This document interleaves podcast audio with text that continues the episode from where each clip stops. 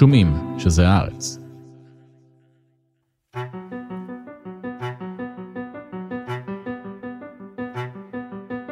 בשבוע שעבר דחה בית המשפט בהאג את תביעתה של דרום אפריקה להגדיר את המלחמה של ישראל בעזה כרצח עם. The court considers that with regard to the present situation, Israel must take all measures within its power to prevent the commission of all acts within the scope of Article two. ישראלים רבים יראו לחגוג את הניצחון המשפטי, אבל ייתכן שהם פספסו לגמרי את המהלך הדרום אפריקאי.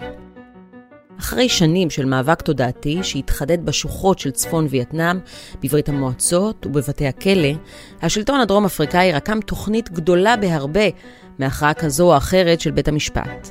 Together the B R I C S countries make up a quarter of the global economy and are home to more than forty percent of the world's population. הצעד הוא חלק מניסיון של דרום אפריקה להפוך למנהיגת הדרום הגלובלי ולעצב עולם עם מוקדי השפעה רבים. B R I C S economies have emerged as powerful engines of global growth.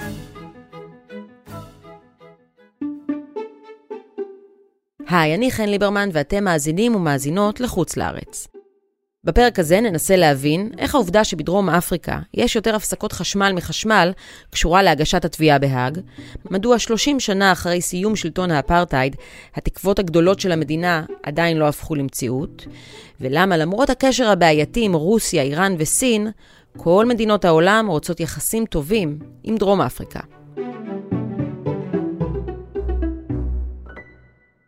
שלום לפרופסור גליה צבר, מומחית ליבשת אפריקה ומרצה בכירה באוניברסיטת תל אביב. שלום וברכה, חן. תראי, כשאנחנו דיברנו כאן אה, על דרום אפריקה וההחלטה שלה לתבוע אותנו בהאג, אז ההסבר שניתן כאן בשיח הישראלי, השיח התקשורתי פה בישראל, הוא שלדרום אפריקה יש חשבון ארוך איתנו מאז התמיכה שלנו במשטר האפרטהייד, ושזה מעין חיסול חשבונות היסטורי. אה, וזו בעצם רק אחת הסיבות, אני אפילו לא בטוחה שהחשובה שבהן, להחלטה של דרום אפריקה ללכת על הצעד הזה נגד ישראל, ואני רוצה שכאן בשיחה נדבר על כל המאפיינים של דרום אפריקה, התוכניות של דרום, דרום אפריקה, השאיפות שלה, אה, שיכולות גם להסביר את המהלך הזה. איפה את מציעה שנתחיל? קודם כל אני חושבת שהטיעון הזה הוא טיעון נכון. לדרום אפריקה, תחת שלטון ה-A N C, יש חשבון ארוך מאוד עם מדינת ישראל. לא עם היהודים כמו עם מדינת ישראל, או לא רק עם היהודים, אלא כמו עם מדינת ישראל, כי כמו שאמרת, אנחנו היינו מהמדינות התומכות, הבולטות ביותר בשלטון האפרטהייד, וגם כשכמעט כל העולם המערבי נסוג מהתמיכה, בהדרגה ובצורה מאוד מאוד ברורה, ישראל הייתה האחרונה בעצם לנתק את היחסים שלטון האפרטהייד. אז פה יש חשבון היסטורי. ושלטון ה-A N C, מפלגת השלטון, היא המפלגה שממשיכה את התנועה שהביאה לסיומו של האפרטהייד? נכון. אחר כך נדבר על זה, על איך הש- השלטון של האפרטהייד נפל, והתפקיד של ה-A N C, כי אני חושבת שזה מאוד מאוד מתחבר עם מה שקורה היום בהאג, אבל אז אמרנו שזאת סיבה אחת, היא סיבה חשובה, באמת עליה דיברו המון במדינת ישראל. סיבה אחרת היא הניסיון של דרום אפריקה למצב את עצמה כמנהיגת מדינות הדרום הגלובלי. קודם כל כמנהיגת אה, יבשת אפריקה. שזה וה... כבר אפשר לומר טייטל שהיא כבר קיבלה. נכון, אבל היא מתחרה בו כל הזמן, והיא צריכה להוכיח את המקום שלה בתוך היבשת, אה, למול המתחרות שלה, כמו ניגריה, כן? אבל גם כדי להפוך להיות ל... באמת מנהיגה לא רק של אפריקה, אלא של מה שפעם קראו מדינות בלתי מזדהות, או מדינות ציר ברזיל, רוסיה וכו'. כן? כל המדינות, אולי זה יהיה יותר נכון, שלא תומכות אוטומטית בארצות הברית. ובאמת אנחנו רואות שבשנים האחרונות דרום אפריקה בצורה מאוד מאוד שיטתית, מצביעה באום, עם הגוש המדינות האלה, מקבלת החלטות כלכליות, בין היתר על פי אינטרסים לא של ארצות הברית, אלא כאלה שנוטים יותר לתמוך באינטרסים של סין. של רוסיה, של איראן, של קטר, של ברזיל, כן? של מדינות אפריקאיות. מה שמעמיד בסימן שאלה גדול את התוקף המוסרי שלה בטענה שלה נגד ישראל. הרי התוקף המוסרי הוא שהיא כמדינה שסיימה את שלטון האפרטייד נלחמת למען זכויותיהם של אוכלוסיות מדוכאות, אבל לתמוך ברוסיה, ועוד מעט נדבר גם על העמדה שלה בסיפור מלחמת אוקראינה, זה לא מתיישב עם השליחות המוסרית הזאת. לגמרי, כן, את לגמרי לגמרי צודקת, זה לא מתיישב, אבל את יודעת, את לא צריכה ללכת רחוק לרוסיה. דרום אפריקה יכולה להרים את העיניים צפונה לא מאוד רחוק, נגיד אפילו למלחמה, למלחמת האזרחים באריתריאה, לראות מה קורה במחוז טיגריי, לראות את הג'נוסייד שקורה בטיגריי, שמנוהל על ידי הממשלה של אתיופיה, ודרום אפריקה שותקת בעניין הזה. את יכולה לראות את החוסר עניין של דרום אפריקה במאבקים האלימים בסומליה היום, במאבקים אלימים אחרים ביבשת אפריקה. זאת אומרת שזה לגמרי נכון שיש פה צביעות, לא שאנחנו uh, מתרגשות לא מזה. לא חדש לנו, כן. נכון. העניין הוא שכשאת מסתכלת על מדינה שמבקשת להיות מובילה, ובאמת מעלה על נס את הנושא הזה שהיא מגינה של החלשים, של תנועות שחרור, אז, אז הפער פה הוא מאוד בולט. אז באמת, את צודקת, זאת סיבה מאוד משמעותית לעמדה הזאת שלה, ובאמת לעובדה שהיא לקחה אותנו להאג. אני חושבת שכדי לרדת לעוד שכבת עומק, צריך להסתכל על מה שקורה בדרום אפריקה בשנים האחרונות. דרום אפריקה משתחררת משלטון האפרטייד באופן פורמלי בסופי ב-תשעים וארבע, ומאז יש מצד אחד תחושה של התעלות. באמת, הרי זה, זה מקרה יוצא דופן, של יציאה לעצמאות, באמת משלטון נורא, מאידיאולוגיה גזענית ומנצלת, ותקוות מאוד גדולות לעתיד אחר. ואת יודעת, כל העולם זוכר, אני חושבת שגם את זוכרת, את נלסון מנדלה עומד. אני מדברת על זה היום, ויש לי ממש דמעות של התרגשות. Today all us do, by our presence here, confer glory and hope to newborn liberty. וכולנו היינו בטוחים, הנה. וה... הפער בין החזון והחלום לבין המציאות היומיומית של מיליוני הדרום אפריקאים הוא כל כך גדול. ובתוך הפער הזה, או בתוך מציאות הפער הבלתי נסבל הזה, הממשל עכשיו עומד לבחירות, איי אן סי. המצב שלהם בסקרים לא טוב, הביקורת עליהם אדירה. המצב התשתיות במדינה הוא נורא. זה המדינה עם הכי הרבה הפסקות חשמל שאת רק יכולה לדמיין, ויש להם אה, אה, ללא, ללא סוף מים לייצור חשמל וכו' וכו'. שזה הפסקות חשמל, אה, אם תוכלי לתאר באופן יותר ספציפי, כמה הפסקות חשמל יש להם בשנה? יותר קל להגיד כמה ימים חשמל יש להם בשנה מאשר מה שאין להם. וואו. אומרת, פחות או יותר אין חשמל, למעט אלה שיש להם גנרטורים פרטיים, את יודעת, ו- ומאגרים משלהם, אבל חשמל שמסופק על המדינה כמעט ואין. וזה בגלל ש... תשתיות ישנות שלא עוברות שוב. חידוש, נכון. בגלל שחיתות. אז מה, מה כל זה? ההשקעה של המדינה בשמירה על התשתיות, בחידוש התשתיות, אבל כשאנחנו אומרות שאין חשמל, אז זה לא רק שאין חשמל. אין חשמל במשאבות ששואבות את המים. אין מים אה, אה, זורמים בצורה סדירה. אז אפשר להאשים את הבצורת, אבל זה לא רק זה. זה ברור שזה אחד שקשור לשני. אין חשמל, אין מים.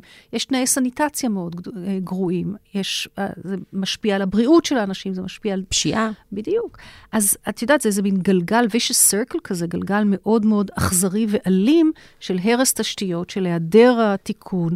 וכמובן שהאצבע הראשונה שמופנית, שמאשימה, זה לשלטון ולשחיתות, ולרמות השחיתות הבאמת בלתי מתקבלות על הדעת, שאנחנו רואים בדרום אפריקה בשנים האחרונות. אז אם אני חוזרת חזרה, דרום אפריקה עומדת לפני בחירות, ומצד אחד, והרצון של ה-איי אן סי להמשיך ולהחזיק בשלטון, מצד שני הביקורת הגואה וההרס הפנימי של המדינה, והנה יש ערוץ להפנות אליו את הגאווה הדרום אפריקאית. הנה, אנחנו מובילים פה מאבק של צדק, של תנועה שנאבקת על חירותה, כלומר, התנועה לשחרור פלסטין, ואנחנו מובילים את זה, הנה, אנחנו הדרום אפריקה העצמאית. לכו אחרינו. אז צריך לראות את זה בתוך ההקשר הזה של, של דרום אפריקה פנימה. נכון ל-עשרים עשרים ושלוש, בדרום אפריקה חיים שישים ושניים מיליון בני אדם. מאז הפכה לדמוקרטיה ב-אלף תשע מאות תשעים וארבע, נקטה המדינה צעדים משמעותיים לשיפור איכות החיים של כלל תושביה. אולם בעשור האחרון חלה נסיגה. לפי הבנק העולמי, בדרום אפריקה יש כ-שלושים ושלושה אחוז אבטלה, כשבקרב צעירים בני חמש עשרה עד עשרים וארבע, שיעור האבטלה מגיע ל-שישים ואחד אחוזים. Now to South Africa, where President Ramaphosa is holding emergency meetings to address the country's deepening energy crisis. דרום אפריקה סובלת גם מבעיות תשתית חמורות. הניהול הגרוע של חברות בבעלות המדינה הביא לשחיתות גבוהה, גנבות וחבלה, ולפגיעה משמעותית ביכולת לנהל את המשק ולייצא סחורות. רשת החשמל הקלוקלת משבשת גם היא את הפעילות הכלכלית במדינה. Living on the sidewalk in shelters built of scrap metal and plastic sheeting. This group of homeless people in Cape Town have been here for two years now. דרום אפריקה היא המדינה עם אי השוויון הכלכלי הגבוה בעולם, לפי מדד ג'יני, המודד אי שוויון כלכלי. בכל הקשור לצבירת הון, המצב עגום אף יותר, והמוביליות החברתית במדינה כמעט ולא קיימת. המשמעות היא שהעוני עובר מדור לדור, והסיכוי להיחלץ ממנו קטן. דרום אפריקה היא גם מקום בו הפשע משגשג, לפי מדד הבודק את הסיכוי ליפול קורבן לפשע, הרי דרום אפריקה נמצאות בצמרת העולמית, כשפריטוריה, דרבן ויוהנסבורג במקום השני, השלישי והרביעי, אחרי קרקס, שבמקום הראשון. אז אם את אומרת שהמהלך בהאג, ואני חשה שזו הסיבה העיקרית למהלך בהאג, כלומר, הבעיות, בעיות הפנים והבחירות הקרבות, שזה מעין איזושהי הסחת דעת ששוב ממצבת את מפלגת השלטון כזו שנלחמת בעבור החלשים, למען התנועה לשחרור פלסטין, איך ה... אפשר לומר כישלון, או העובדה שבסופו של דבר בצו הביניים בית הדין לא קרא להפסקת המלחמה, איך זה יתקבל בקרב הציבור הדרום אפריקאי? תראי, אנחנו רואים את זה כניצחון שלנו וככישלון של התביעה, אבל זאת לא הדרך שדרום אפריקה רואה את זה, ויותר מזה כן, זאת לא הדרך שהרבה מאוד מדינות בעולם רואות את זה. מכיוון שדרום אפריקה ידעה מראש שאין שום סיכוי שבית הדין יכריז על זה כג'נוסייד. אולי לגבי הפסקת לחימה הייתה איזושהי תקווה. הכוונה שלהם הייתה להמשיך ולעורר את דעת הקהל העולמית כנגד ישראל. המטרה שלהם הייתה לייצר את החיבור הזה אצל אנשים, מיליוני אנשים ברחבי העולם, בין ישראל וג'נוסייד. כי תחשבי על זה, את יודעת, אנשים שחיים, אני לא יודעת, בפינלנד, בנורווגיה, בארצות הברית או בניגריה, הם לא קוראים את כל הפרטים, אבל מפמפמים להם ישראל וג'נוסייד, ישראל וג'נוסייד. מה קרה בדיוק בהאג? מה עם פרטי הסעיפים? זה כבר פחות משנה. הם הצליחו בזריעת הזרעים האלה, כן, של השנאה ההולכת וגוברת לישראל. הארס שמחלחל היום ברחבי יבשת אפריקה ובמקומות אחרים כנגד ישראל. ההצגה של ישראל בהקשר של מדינות קולוניאליות, של מדינות כובשות. שאת רק אומרת את זה במקומות שהיו תחת כיבוש קולוניאלי, את מיד מעוררת את, ה, את האנטגוניזם.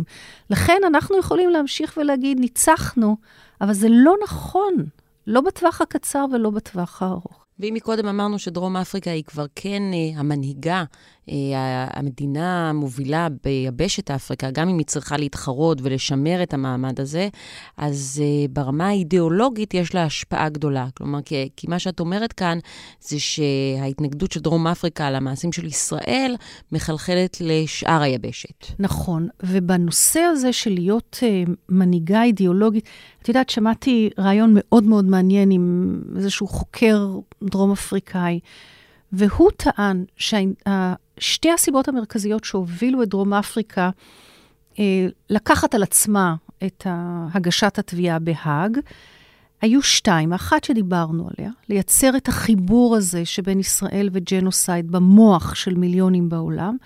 והדבר השני היה לזרוע פילוג בתוך קהילות יהודיות ברחבי העולם. לייצר את הדילמה אצל צעירים יהודיים בשאלת הזהות עם מדינת ישראל ובשאלת התמיכה בצהל. לערער את האמירה שלנו שצהל הוא צבא מוסרי. לערער את החיבור הזה שבין להיות יהודי, מדינת ישראל ותמיכה בצהל. ו... יש קולות אחרים בדרום אפריקה? כי את מציינת את אותו חוקר דרום אפריקאי, כן. שמבקר בעצם מאוד, את דרום אפריקה. מאוד, מאוד. מכנה אותה... האידיוט, הש... כן. האידיוט השימושי של איראן, כן. הוא יוצא מאוד כנגד, אבל הוא אומר שדרום אפריקה מאוד מתוחכמת הייתה בהתנהלות שלה. ושהמטרות שלה, אנחנו נפלנו קצת במלכודת הזאת. כי כמו שאת אמרת, הם לא השיגו, אבל הם השיגו כן, הם השיגו פשוט דברים אחרים. הם השיגו את החיבור, הם השיגו את הפילוג, ובגוש של המדינות שהולכות אחריהם, הם השיגו המון כבוד ו- ויוקרה. South Africa has given weapons to Vladimir Putin, according to the U S government. A Russian ship called the Lady R docked at a South African naval base in December. Now the U S ambassador says he's confident the boat took a load of weapons back to Russia. לגבי הרצון של דרום אפריקה להיות מנהיגת הדרום הגלובלי, אם שוב נדבר באמת על הצביעות המוסרית הזאת שציינו קודם, ההסבר לה הוא הרצון שלהם לשמור, לייצר אפילו עולם שהוא רב קוטבי ו... לעבוד עם כל השחקניות המשמעותיות, ולא להיות עכשיו בציר של ארצות הברית, מה שמוביל אותי ליחס שלה למלחמה באוקראינה, ולקרבה שלה לרוסיה, שגם יש לה אה, סיבות היסטוריות, שהתחילו עוד בימי האפרטייד, אבל שוב, שם אותה אה, במקום אה, מאוד אמביוולנטי לגבי זכויות אדם, ועדיין זה משרת אותה, ואת הרצון שלה להיות בעצם על הגדר. את זוכרת שהמלחמה התחילה, אז המדינות העולם היו צריכות להתייצב. אנחנו מגנות את רוסיה או אנחנו לא מגנות את רוסיה. ויכולנו לראות מה קורה ביבשת אפריקה. והיה שם מאוד מעניין. גם מדינות שבהתחלה גינו, ברגע לדוגמה שהם הבינו שהספקת החיטה שלהם מאוקראינה נעצרת, והם חייבים בעצם לקבל הספקה אחרת, אחרת מיליונים רעבים אצלם במדינה, שינו את התפיסה שלהם. הספקה של גז, של נפט, של אה, אה, נשק למאבקים פנימיים במדינות אפריקה, וממש ראית איזה מין תנודות כאלה, ואיזה מין, אה, באמת איזה משחק אה, פוליטי מלוכלך, כן, של הרבה מאוד מדינות ש... על פניו, כמו שאמרתי קודם, מדינות שהיו כבושות תחת שלטון קולוניאלי, איך הן בכלל מעיזות לצאת ולתמוך, כן, בכובש החדש הגדול. גם עם דרום אפריקה, את ראית את זה, אבל דרום אפריקה מהר מאוד התייצבה בצורה אה, ברורה, אה, בציר הזה שהוא לא אמריקאי, בוא נגיד, אוקיי? לאו דווקא תומכת כל הזמן ברוסיה, אבל היא יוצאת כנגד ארצות הברית. היא מתייצבת לצד איראן במקומות שנוח לה. היא מתייצבת לצד קטר, לצד סין. עכשיו, סין, כשאת חושבת על זה, סין היא היום המעצמה העושקת ביותר של, של מדינות אפריקה. איך שליטים מתייצבים? אבל אז, תדעת. למה עושקת ביותר? מכיוון שסין היום היא בעלים... של רוב אמצעי הייצור של היבשת, כלומר, רוב המחצבים המרכזיים, מזהב ויהלומים ונחושת וקובלט ומחצבים אחרים, שגם דיברנו עליהם בפודקאסט קודם, שהם קריטיים לתעשיות של הסלפונים ושל הסוללות החשמליות וכו'. אז איך מדינה שבעצם לקחה לא רק את ההווה, אלא בעיקר את העתיד של היבשת, היא כזו שזוכה לתמיכה של שליטים, אבל את מבינה שיש פה כסף גדול. זה מאוד. אולי כי סין גם משלמת לדרום אפריקה במזומן. היא משלמת לה במזומן, היא משלמת לה בתמיכה, היא, כן. אבל אני רוצה לחזור לנקודה מעניינת שאת אמרת קודם, לגבי הקשרים ההיסטוריים של ה-A N C עם רוסיה. בעיקר עם האידיאולוגיות האנטי קולוניאליות, האנטי-מערביות, המרקסיסטיות וכו'. וגם כאן אנחנו יכולים לראות איך המהלך בעיניי המבריק של דרום אפריקה, לקחת אותנו אה, לבית הדין בהאג, כדי לייצר במוח של האנשים את החיבור הזה בין ישראל לבין ג'נוסייד ולפלג את היהודים, זה יושב על שנים של תחכום אידיאולוגי. תראי, ה-A N C נלחמו במקלות ואבנים בגדול, כנגד צבא אדיר של שלטון האפרטייד. הם לא ניצחו בקרב הפיזי, הם ניצחו בקרב של התודעה והאידיאולוגיה. הם התאמנו אצל הטובים ביותר. אצל הצפון וייטנאמים הם הצליחו. אחר כך הרוסים אימנו אותם, הם ממש למדו לדבר פרופגנדה. אז הידע הזה שהם לקחו, יחד עם האמצעים הטכנולוגיים שיש היום, בעיקר ברשתות, הם יצרו פשוט זירה מופלאה למאבק נגד ישראל, או למאבק, כן, כדי ליצור את הפילוג שדיברנו עליו קודם. אז באמת ה-איי אן סי הם אלופים בנושא הזה, והם לקחו את זה עכשיו פשוט לחזית אחרת. זהו, לחזית של האג, אבל את מדברת על כך שהם יצרו גם דרך הרשתות חזית אה, שנלחמת בישראל. מה זה אומר? שדרום אפריקה מנהלת קמפיינים, משקיעה תקציבים בקמפיינים? היא שותפה לקמפיינים שמנהלים אותה מאיראן אה, בעיקר וקטר. זאת אומרת, הכסף הגדול בא משם, אבל יש פה שותפות שהיא חוצה את הגבולות של איראן ושל קטר ושל השותפים הטבעיים שלהם, ונכנסת לתוך יבשת אפריקה. עכשיו, לרגע קודם שאלת אם כולם אה, אה, תומכים בעמדה הזאת ו- ולא התייחסנו לזה, אז לא. אה, אני אפילו הייתי אומרת שיש פער מאוד גדול בין העמדות הרשמיות של דרום אפריקה, של ה-איי אן סי, לבין חלק לא מבוטל מהאוכלוסייה, בעיקר האוכלוסייה הנוצרית האבנגלית. הלבנה? הא... לא, השחורה. Aha. השחורה. תראי, הלבנים הם, הם כלום. כמה הם? זה לא... כמה הם? סדר גודל של ארבעה מיליון. אז זה לא אוכלוסייה מאוד גדולה, כשאת מדברת על עשרות מיליונים של האוכלוסייה האפריקאית, שזאת המסה הגדולה, וגם הם הכוח המצביע, כן?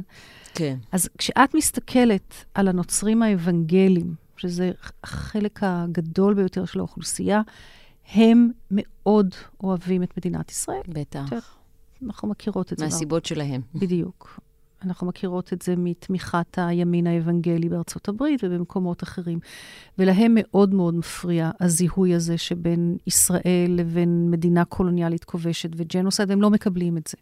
ויש רוב אבנגלי בדרום אפריקה? בתוך המרחב השחור, כן.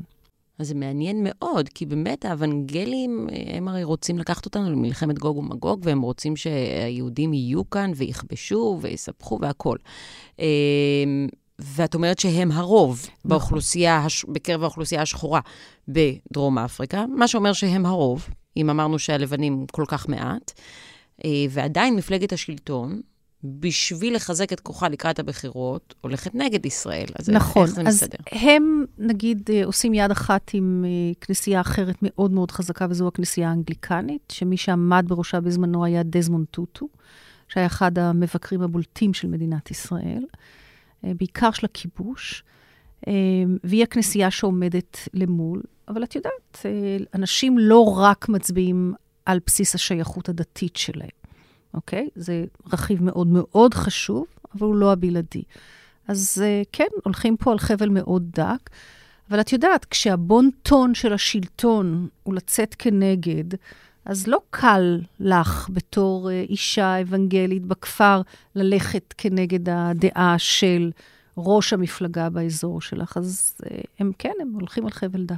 You know, I've long been inspired by the long struggle of freedom and justice and we've ended up with uh, two great democracies. אני אני רוצה שנחזור עוד קצת לגיאופוליטיקה, כי הבנו את השאיפות של דרום אפריקה ואת הסיבות לכך שהיא רוצה לשחק עם כולם, אבל זה גם לא אומר שהיא מפנה את גבה לארצות הברית, זה העניין. כלומר, היא שומרת על יחסים עם ארצות הברית, ולארצות הברית חשוב לשמור על היחסים איתה. כלומר, נראה שכולן נורא רוצות להיות חברות של דרום אפריקה, אני מנסה להבין מדוע, כי אוקיי, נכון שהיא מנהיגה את אפריקה, נכון שהיא המדינה החזקה באפריקה, אבל כשאת מספרת לי על מה שקורה בתוך דרום אפריקה, נשמע שהיא מדינה מאוד מאוד חלשה מבפנים.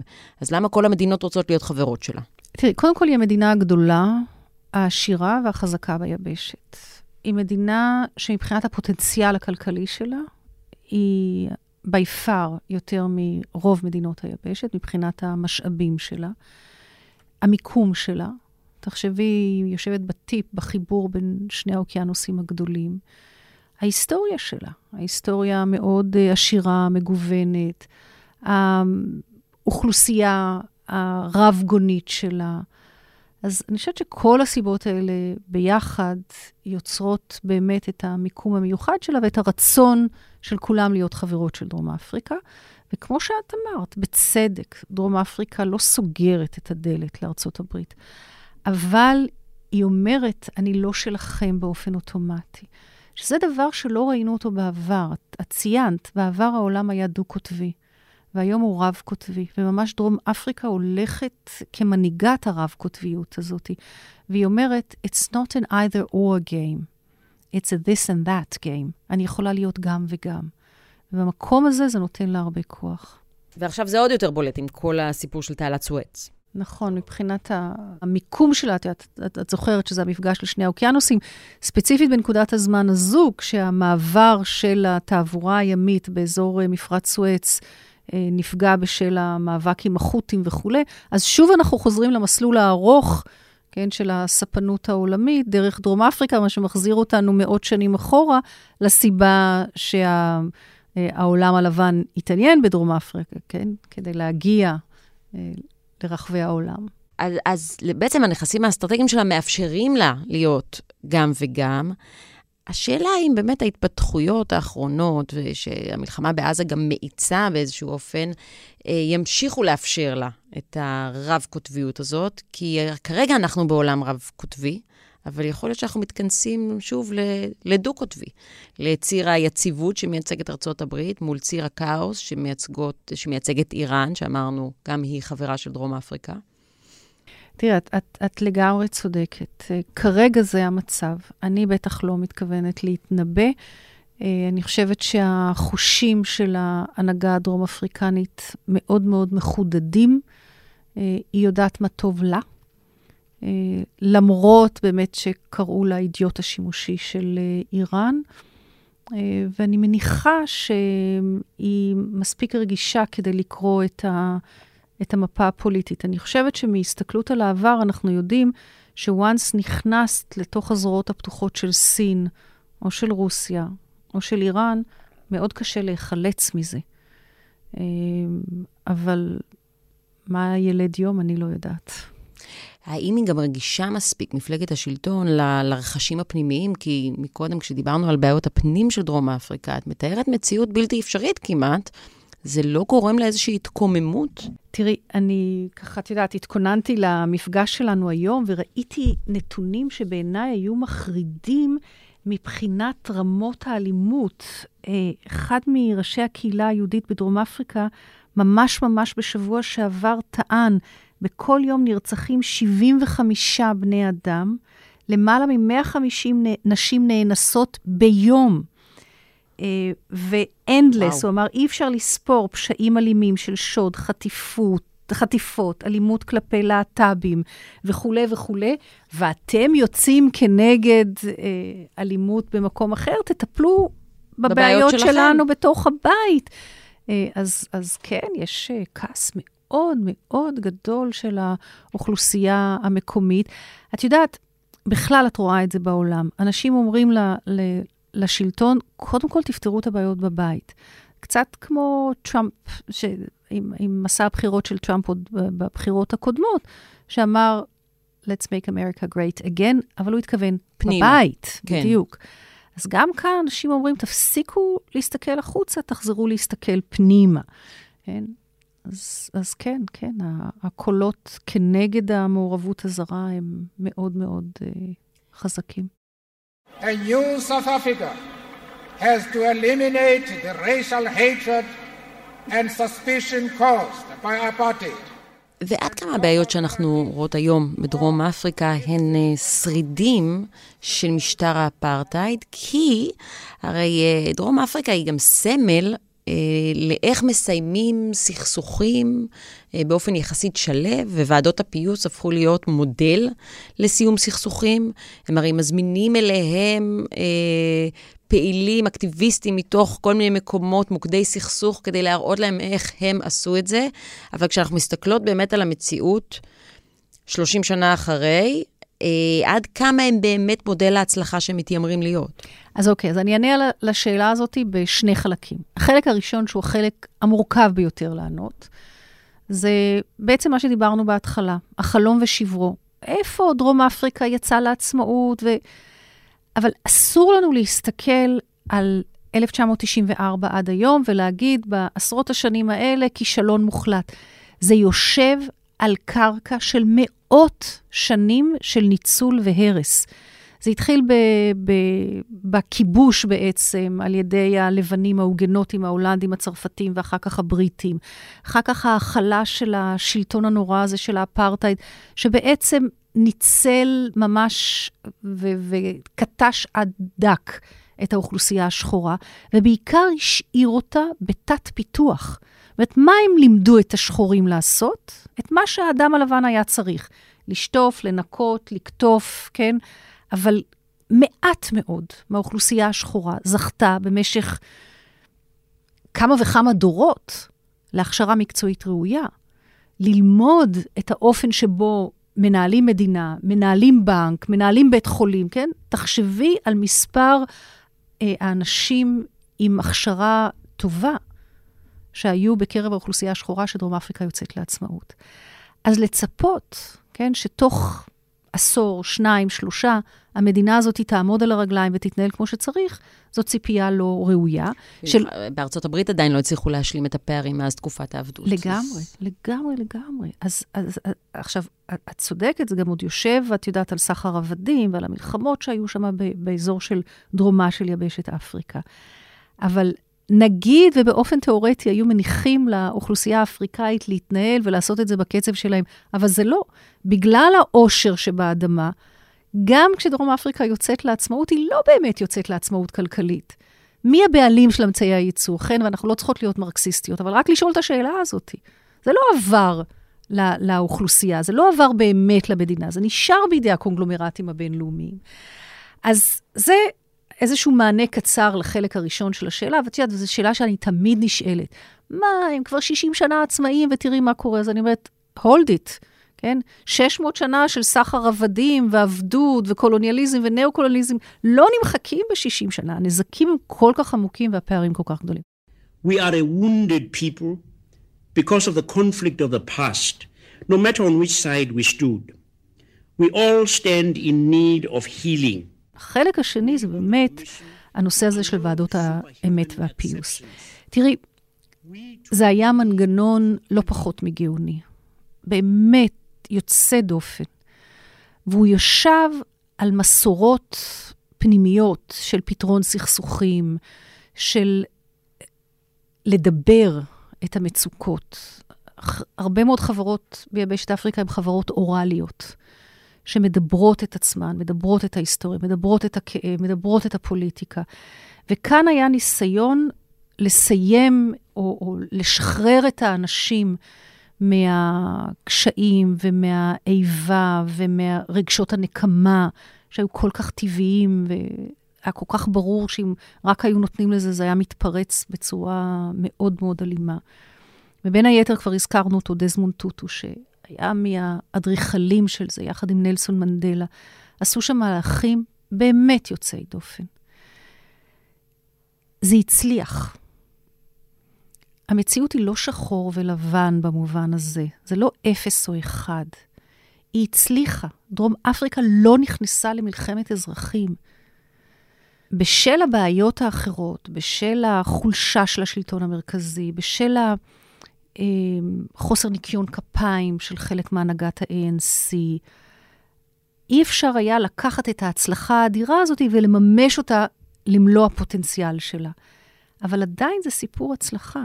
עכשיו, אנחנו רואות את זה גם, לדוגמה, ברואנדה, שאחרי הג'נוסייד ב-תשעים וארבע, גם זה היה המנגנון שהשתמשו בו, על מנת לנסות ולהחזיר את השיח בין ההוטו לטוצי, ולאפשר לרואנדה להשתקם.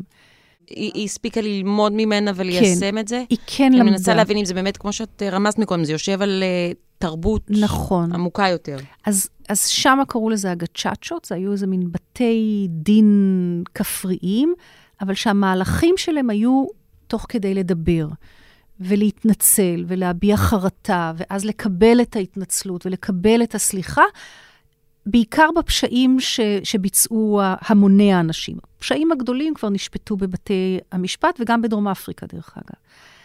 עכשיו, את יודעת, הרבה מאוד, ואת את באמת אמרת, שאלת את זה בשאלה, אם זה יכול להיות ישים במקומות אחרים ברחבי העולם, למשל, אצלנו. כן. כי אני יודעת גם שהם מזמינים פילים שמאלנים בדרך כלל, הם, הם לא מדברים פילי ימין, אני חושבת, אבל הם מזמינים אותם אליהם לדרום אפריקה כדי ללמד ולהראות ולהדגים איך זה עבד. לא שאנחנו עדיין בשלים לזה, בטח לא עכשיו, אבל הם כן חותרים לשם כדי להנחיל את זה למוקדים אחרים. תראי, אני מאוד קרועה מבפנים. אני מאוד הייתי רוצה להגיד כן. קודם כל זה ראוי ללמוד את זה. ו- וכמו שאמרתי, ראוי להסתכל על זה באמת בערכה מאוד מאוד עמוקה. אבל אני קרואה מבפנים, כי אני חוששת שכאן ה- הסכסוך שלנו יושב על כל כך הרבה רבדים עמוקים, אה, הרבה יותר, אה, שאני לא בטוחה שזה יספיק. אני חושבת שהפרדה יותר גדולה, תראי, בדרום אפריקה, הלבנים והשחורים המשיכו לחיות באותה שכונה. ברואנדה הם המשיכו לחיות באותו בית, באותו מרחב.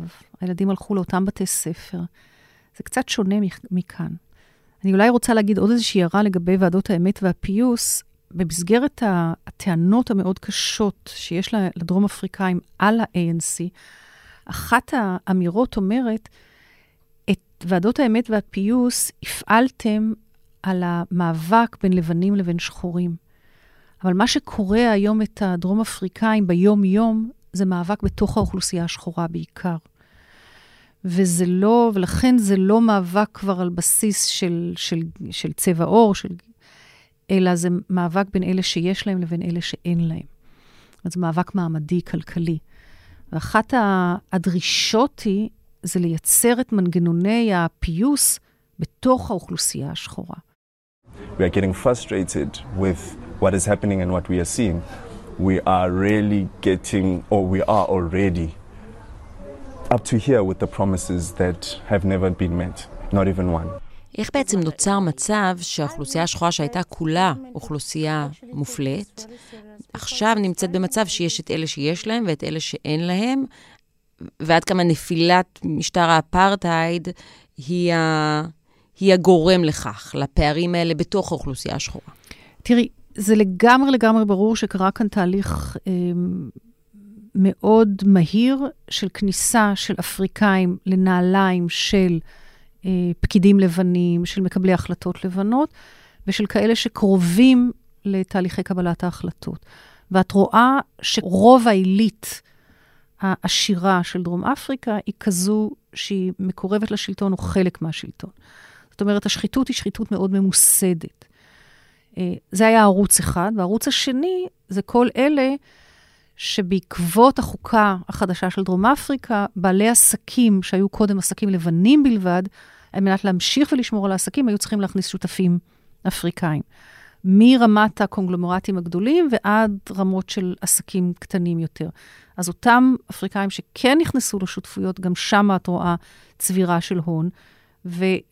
את רואה... מזכיר קצת את נפילת ברית המועצות. לגמרי, לגמרי, העלייה של האוליגרכים. בדיוק. כן, את, את חושבת על זה, זה בעצם הייתה מין מחירת חיסול של נכסי מדינה. אוקיי? אז בדרום אפריקה זה היה קצת פחות ממה שקרה בברית המועצות, כי בדרום אפריקה היו כל אותם קונצרנים גדולים, אה, כמו דה בירס ואופנהיימר ואחרים, שלא נתנו, את יודעת, mm-hmm. למחירת חיסול. אבל כל אלה שהתקרבו לאותה צלחת מלאת אוכל, הם האוכלוסייה העשירה של דרום אפריקה, וגם, את יודעת, אנחנו בכל זאת מדברים כבר מ-תשעים וארבע, אז כבר יש דור חדש של משכילים, של בעלי מקצוע, של רופאים, של מהנדסים, של אנשים שעובדים מאוד קשה מקרב האוכלוסייה השחורה, וצוברים את ההון שלהם בזכות מה שהם עושים, כן? צריך גם לזכור את זה. מקוד... תוך כדי שיחה, אני מבינה שאולי גם... אני משתמשת לא נכון בביטוי האוכלוסייה השחורה או השחורים, כי השחורים בדרך כלל אנחנו אומרים על השחורים בארצות הברית, כי הם לא אפריקאים, וגם אפרו-אמריקנים זה לא הביטוי המדויק, אבל בעצם כשאנחנו מדברות על השחורים בדרום אפריקה, הם האפריקאים. נכון. צריך לקרוא להם האפריקאים. מצד שני, גם חלק לא מבוטל מהאוכלוסייה הלבנה אומרת, אני אפריקאית. את יודעת, הם, הם, יש שם כאלה שהמשפחות שלהם שם עם ארבע מאות שנה. אז מה הם? אז זה נכון שחלק מהלבנים, דוברי אפריקנס, כן. קוראים לעצמם אפריקנרים. נכון. אבל את תשאלי שמה כאלה שהם דור עשירי או, או יותר, הם יגידו, אנחנו אפריקאים. למה את בודקת על פי צבע האור? השייכות שלי היא אפריקאית. אז אני אמשיך להשתמש בביטוי שחורים. למרות שגם זה לפעמים מעורר אי-נוחות. אין לך ספק. מקודם, ממש בתחילת השיחה ציינת, שקודם כל סגירת החשבונות של דרום אפריקה היא עם ישראל, לא עם, ה... לא עם היהודים, לא רק עם היהודים. למה היא צריכה לסגור חשבון גם עם היהודים? אז זהו, ש... שלא. את יודעת, דוקטור עירית בק כתבה על זה בארץ ממש בשבוע שעבר, היא הזכירה את הציטוט של נלסון מנדלה מתוך היומנים של אנה פרנק, באחד האירועים הראשונים אחרי השחרור שלו והפיכתו לנשיא של דרום אפריקה, שהוא דיבר על זה ששואה לא צריכה לקרות, ו-never again הוא השתמש בזה, זה היה אלמנט אחד מאוד מאוד חשוב, והשני שהוא אמר שבשבתו בכלא,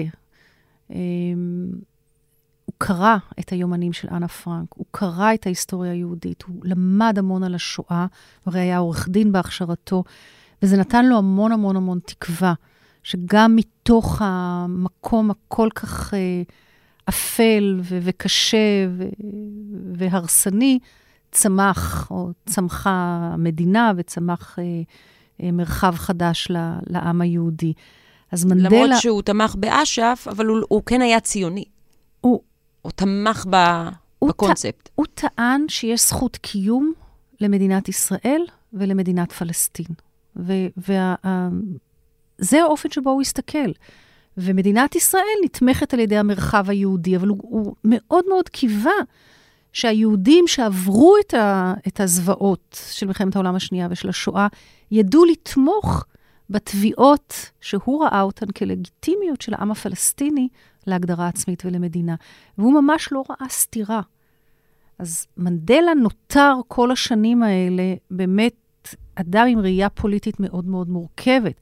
אבל את יודעת כן שהיום זה, זה או אתה טוב או אתה רע, אין אה, באמצע. ואנחנו מסומנים היום קראים ו...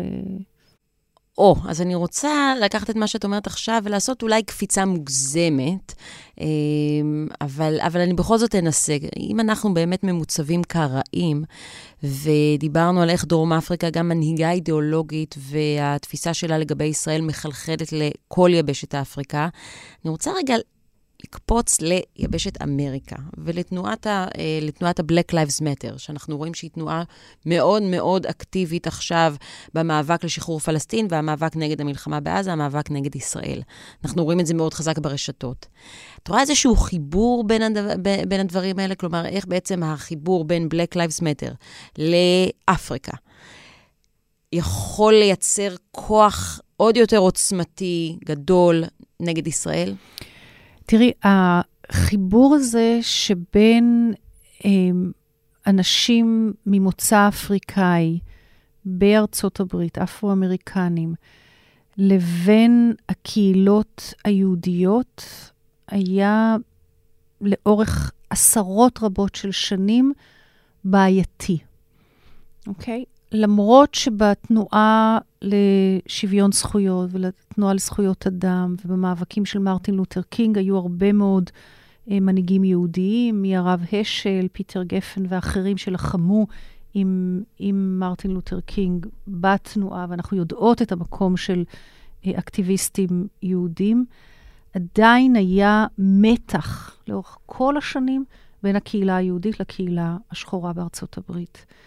Uh, המתח הזה הלך וגבר uh, אחר כך עם מלקום אקס, לואיס פרחן ומנהיגים שחורים אחרים, מנהיגי האומה האסלאמית ב- בארצות הברית וכו'.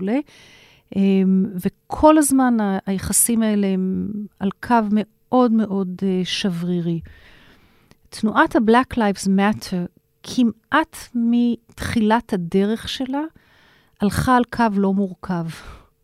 על קו שיוצר את החיבור בין מדוכאי העולם. ובתוך מדוכאי העולם נמצאים חלק לא מבוטל ממי שצבע עורם שחור, וכל אלה שהם תחת כיבוש. עכשיו, מכיוון שאין הרבה אוכלוסיות היום בעולם שהן תחת כיבוש, אז נוצר החיבור הזה שבין שחורים ופלסטינים. וכמו שבאפרטייד זה היה להיות או לחדול, וכמו שבארצות הברית זה היה או שאני עבד או שאני אדם משוחרר, מבחינתם גם המאבק של פלסטין זה או הקיום של פלסטין או הקיום של ישראל. הם לא יכולים לראות את התמונה במורכבות שלה כמו שמנדלה ראה אותה, כמו שמרטין לותר קינג ראה אותה. והרבה יותר קל, את יודעת חן יותר טוב ממני, לפמפם מסרים פשוטים ולא מורכבים. אז זה From the River to the Sea, זה או-או. מה שמוביל אותנו לעולם דו-קוטבי כנראה. לצערה של דרום אפריקה. כן, לצערנו כולנו. כן, פרופסור גליה צבר, תודה רבה לך. לשמחה. לשיחה הזאת.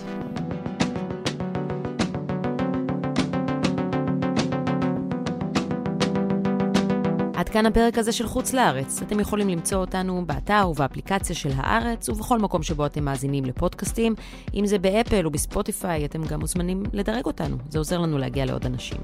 תודה רבה לאסף פרידמן, אמיר פקטור, אברי רוזנצבי ורועי סמיוני. אני חן ליברמן, ואנחנו נשתמע בשבוע הבא.